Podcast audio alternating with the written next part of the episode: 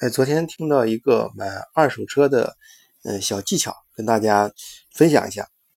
因为在德国啊，很多二手车其实很不错，呃，可能开了几万公里，呃，各方面车况都挺好的。但是入手之后呢，嗯，如果你买不好的话，一个是可能双方价格一个谈不好，再一个，比如说有时候呃有些东西当时看着还不错，但是。呃，开买回来之后坏了，那时候你修还嗯，就是找人肯定人家都不认了，你私下交易嘛。我就碰自己碰见过一个原来买欧宝的，回来之后发动机坏了，我反反复复一修，整个你知道那东西呃特别贵，那是整个车里面最贵的地方了。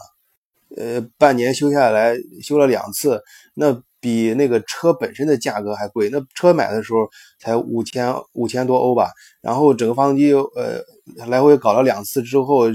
就是前前后其他乱七八糟相关的费用加起来就将近一万欧元了。嗯，还有些朋友呢，呃，买车的时候关于价格这块，有时候就是我为什么说这个小技巧很很有意思呢？因为那我们我不知道。嗯，听众有没有这种感，有没有这种经历啊？你有时候很很多很多时候可能买车的时候两个人认识啊，或者是开始不怎么认识，但是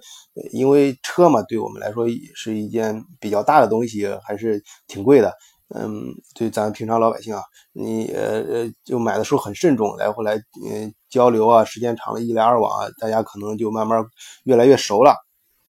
哎，在这种情况下呢。你最好两个人，我们把车开到车行去，因为德国好多同学在二手车二车行也喜欢买车，但是车行你买的时候可能会贵嘛。哎，你可以反过来，就是我们你把车开到车行，我们卖给二手车行，二手车行这个时候他肯定是赚钱嘛，他要他买买入的时候他会低价，然后卖出的时候会高，那没关系，我们给让车行估一个价，在一个车行对你的车也可以检测一下，车行那些人一般比较专业，我说的是正规车行啊。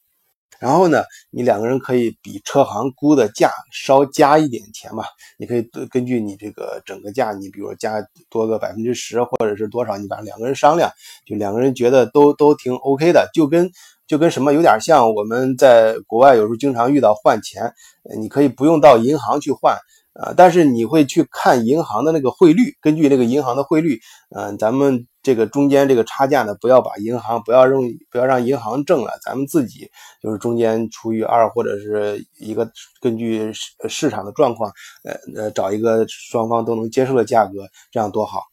啊，这个就叫双赢嘛，双方都可以呃得到更多的实惠，啊，最关键是这个价格会有一个锚定的比较呃有公信力的标准。啊，你像银行的话，那我们不知道这个汇率多少钱，在银行出一个呃价，你就知道这个标准了。但是咱买车也是，咱私咱呃，尤其是有时候认识对方，那咱们朋友之间价格不好谈钱，伤感情不好谈，那正好我们到二手车行，二手车行他一般，呃，他对你的一一个是他比较专业，对你车的检测，然后给出的这个估价应该是相对来说比较准确的一个价格，而且有。有比较有公信力的第三方介入，这样的话是呃，大家办事情呢，啊，会舒服很多。好，今天节目到这里，谢谢大家，再见。